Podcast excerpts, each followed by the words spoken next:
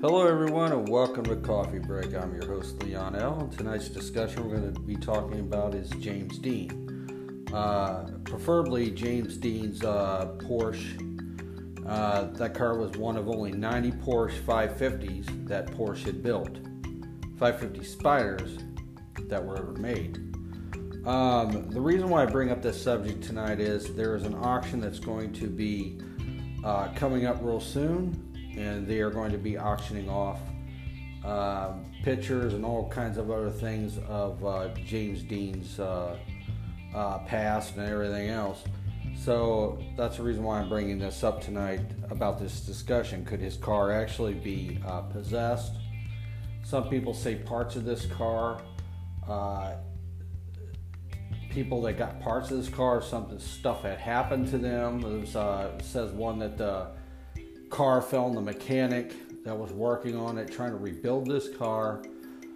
Uh, George Barris, who uh, invented several cars as the Batmobile, the Munsters car, and so on, for all kinds of movies and TV shows, uh, he had got possession of um, the. Uh, I guess they they called the car the Little Bastard because it looked real sinister and evil looking. And a lot of people told James Dean about this car that he needed to get rid of this car. But somehow James Dean was uh, fascinated with keeping this car for some reason. I don't know. Maybe there was the car had uh, an influence on him or something. But George Barris was um, got possession of the car after the wreckage, and one of his mechanics was working on it, trying to put this all back together again. And the car has supposedly fell on his leg. Uh, but I'm going to read the story here. Um, I'm going to. I got this from Fox News actually. Uh, it was posted. I guess it was posted today. Uh, Fox says, as for the whereabouts of the wreckage, it remains unknown today. This car was stripped for parts in the aftermath of the accident, and uh, says that the body eventually came into the possession of famed car customizer George Barris. Barris planned to restore it, but never got around it, round to it, and started loaning it to the National Safety Council for educational events until it disappears, disappeared as it was being shipped back from one in 1960. Uh, it says in 2015, a Washington man named Sean Riley came forward claiming the body of the car was hidden behind a wall of a building he knew of, but didn't reveal the location at the time because of an ongoing debate over who owns it today. If it ever comes to light, the Volvo, the Volo Auto Museum in Illinois has a standing offer of $1 million for the vehicle. Um, I'm going to read to you uh, basically how this whole uh, thing come into existence with this car. Um, it says here the James Dean Death Car, what they call it the James Dean Death Car. Um, says the James Dean death car was just a stopping ground for Dean. He thought wanting, or he thought waiting for his ultimate racing machine, a Superior Lotus MKX that was delayed. So it starts with the Spider. It wasn't even the car Dean himself was after, but being able to race again, Dean wanted a car for the races at the Salinas, California Raceway. The Spider was customized by George Barris, who went on to design the Batmobile. Little Bastard was numbered 130 on the front, side, and back of the car. It had tartan on the seating and two red stripes at the rear of its wheel, uh, rear of its wheel, wheel well. Bill Hickman gave the car the name of Little Bastard, and Dean asked Dean Jeffries to paint it on the car. And so the legend of the car energy begins. After picking the car up, Dean asked Alec Guinness to look at the car, and Alec told him the car looked sinister, telling Dean that if he didn't get rid of that car, James would be dead in a week. Alex was right. It was exactly one week later that that fatal car crash took only Dean's life. Alex wasn't the only one that got feelings from the car. Ursula Andrews Dean's current girlfriend refused to get into that car. Eartha Kitt and Nick Adams expressed feelings of unease around the spider. When Adams verbalized his concerns to Dean, he was brushed off with, I am destined to die in a speeding car. George Barris said the car gave off the feelings of impending doom. Malia Numa, Numa, Numar, also known as Vampira, was horrified when she saw the spider even going as far as leaving a warning note on the windshield for Dean.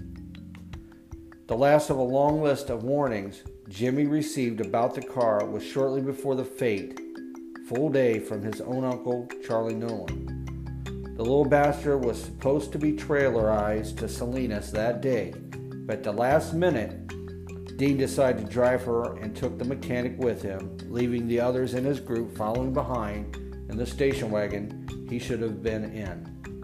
At 3:30 p.m., Dean was pulled over and given a speeding ticket for doing 65 in a 45 mile per hour zone. Um, it says at 5:59 p.m. Donald. Now this is guy's name is Turn Up Speed. his name is Donald Turn Up Speed. Was driving home from school for the weekend in a 1950 Ford Custom two-door coupe and traveling in the opposite direction from the Spider. The two cars collided head on in the intersection of routes 41 and 466. James Dean was pinned in the Porsche with a broken neck, among other injuries, and died in transport to the hospital. I'm going to stop right there. Okay, it says routes 41 and 466. Now, I've heard cases that people pick up weird vibes at that of those two areas right there. That people sense some weird and bad things that happened. And of course, that's where the accident happened. But people said they sense things. They hear moaning noises. They hear all kinds of other things that they experience uneasy feeling, lightheaded, lightheadedness, and everything else. Okay, get back to this. Um, he died in transport to the hospital. Uh, the mechanic was, was thrown clear of the spider but suffered a broken leg, broken jaw, and a few internal injuries. Surviving the crash, he would later go on to perish in a 1981 auto accident. Turn Up Speed suffered only minor injuries and refused medical attention. He was not cited for the accident, but has never talked about it. Little Bastard was mangled and nearly torn in two, looking like some said a crumpled up pack of cigarettes. George Barris purchased that remained of the Spider, selling off the engine to Troy Machinery or McHenry and the chassis to William Eschridge, both race enthusiast doctors. The two tires that survived the wreck was sold to a young man in New York. It was rumored that when the car arrived at Barris's garage, it fell and broke a mechanic's leg. But I found the reports to the contrary, however, there are many, many things that didn't in fact happen. Barris loaned out the wreckage to the State Highway Patrol in various locations for display to discourage speeding. On October 21, 1956, both doctors raced their cars with the pieces of Little Bastard installed into their cars. McHenry's Porsche Spider spun out of control and hit a tree, killing him instantly. Entourage was seriously injured when his car rolled going around a curve in the race, hurting him badly, but at least not killing him. Some say, but it wasn't the chassis that caused his accident, but seems like a little too much of coincidence to me. The two tires that went on the young man's re- young man's uh, was reported to have both blown at the same time, causing him to lose control of his car and end up in a ditch. A souvenir seeker ripped his arm open on Jag Metal when he was trying to steal the steering wheel while the car was in storage. Another tried to steal a piece of the blood soaked upholstery and was injured on the wreckage. While being stored in a garage in Fresno, California, the garage kept caught on fire, and everything but the spider was destroyed, barely even scorching the paint on her. I can't verify it, but it has been said that while on display in Sacramento on the anniversary of Dean's death, the car snapped a bolt and fell off a pedestal it was displayed on, injuring a student. Later route to Salinas, a truck driver, George Bearhouse, transporting the Porsche, lost control of his truck and was thrown free of the cab, only to die when little bastard fell off the flatbed and crushed him to death. A fatal freeway accident was caused two years later when it fell off yet another flatbed truck. In 1958, a truck transporting the car was parked on a hill and smashed the windshield of the car behind it when the brakes gave out. In 1959, on display in New Orleans, the Porsche fell apart onto 11, onto 11 pieces. Barris apparently, having enough, ordered the Spider shipped back to him in California, and it is said it was shipped. However, it was said it was shipped. However, Barris reported that he never got it, and the car has never been seen again. However, on the 50th anniversary of Dean's death, the passenger door of the Spider was placed on display at the Volvo Auto Museum in Illinois. How they managed to find the door, I can't track down, but there's currently a $1 million reward for what is left of that evil car, little bastard. The remaining mechanical parts are reported to be with one of Dean's relatives, but nobody knows or is saying who. A few years back, it is reported that a piece was sold at auction on eBay. Too many things for me to accept as coincidence, especially since so many people felt the evil that the car put off from the very start. Oh, I tell you, there's a lot of coincidence about this car. A lot of coincidence. Could we say uh, uh, a brother to Christine? And sometimes I wonder if that's how the Christine movie was actually came uh, to existence. It's because of Dean's Porsche 550 Spider. It's too much of a coincidence that this car has caused this many problems. I don't know if it's maybe James Dean's protecting this car. He don't want anybody to be around this car. No one really knows for sure, but I do know is I think that car is haunted. There's too many coincidences where it can't be considered haunted. Things like this just don't happen. Car cannot just fall off the back truck, uh, back of a flatbed twice, especially when they're bolted down in there and, and chained down. Cars just don't slip and, and uh, hurt a guy's leg. Things like that just don't happen and what about when it's sitting on a pedestal and the pedestal breaks and the car comes crashing down? Things like that just do not happen by coincidence. Could there be somebody else behind this that's causing this? I don't think so. I think the car is haunted. And if somebody does have that car, they're sitting on a million dollars. They could they can turn this car in and get a million dollars. Um, I'm curious to how much the photographs and a lot of other things are going to be auctioned off. I'm just curious how much all this is actually going to go go for. Um, they think the pre-auction estimate the lot is at twenty thousand dollars due to the nature of it. Now they're saying that they're thinking that the photos are going to pull in twenty thousand dollars, but they can't put a solid number on. Now these are the actual photos of when the accident happened. So, you know, I mean, you're not looking at something like Billy the Kid's picture that's fetched millions and millions of dollars, you know, or something like that. But it is part of history about this car. So I'm just curious uh, how much money this uh, this auction's actually going to fetch. They say that this Porsche could sell for 20 million or more at an auction. The oldest Porsche could sell for 20 million or more at an auction. Um, I don't know if they're talking about James Dean's Porsche or rebuilt Porsche. Really don't know. Um, it didn't go too much into that aspect on the uh, on the thing here. Um, but like I said, they're, they're they're predicting that the pictures will go for at least twenty thousand dollars. Somebody knows where that car is. Somebody's got to eventually come forward with that car and like I said, you're sitting on a million dollars pop right there if they come forward with that car.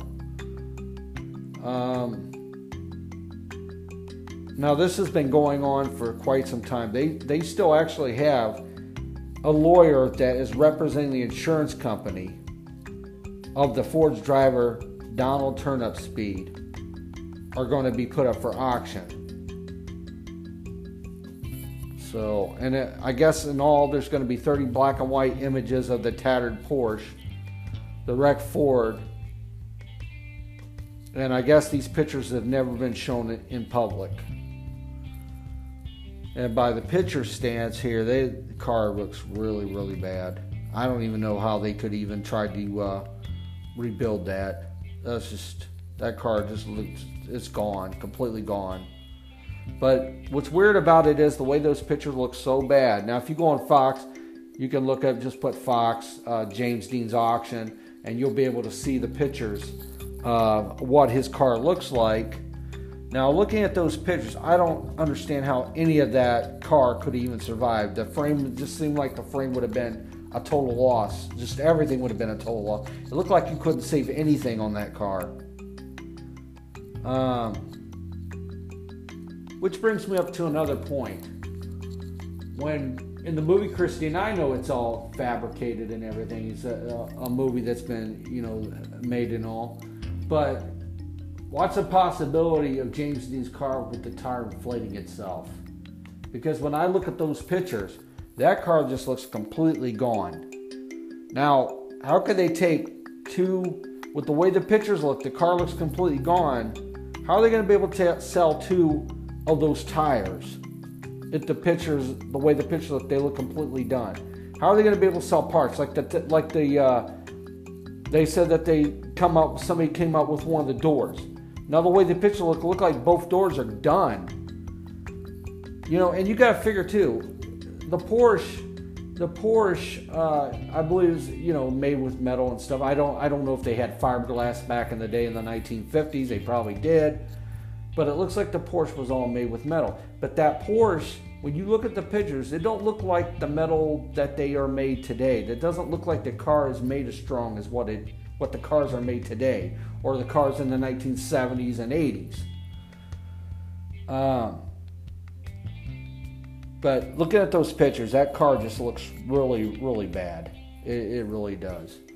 Um, I guess if you want to check this out, just go online, go into Fox, Fox News, and put at the top uh, James Dean's auctions, and you can read everything uh, about the death car here.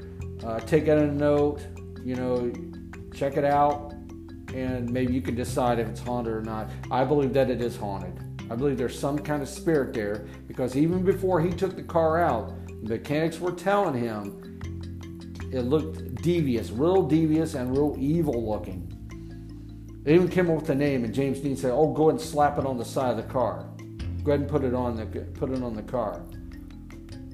So I think he was attached to this car somehow. Maybe this car had a way with pulling him in. You know, maybe maybe this car wanted to take his soul, his spirit. We'll all never know. I want to thank everybody tonight for stopping in to the coffee break. I'm your host, Leon L. And everybody have a wonderful and good night.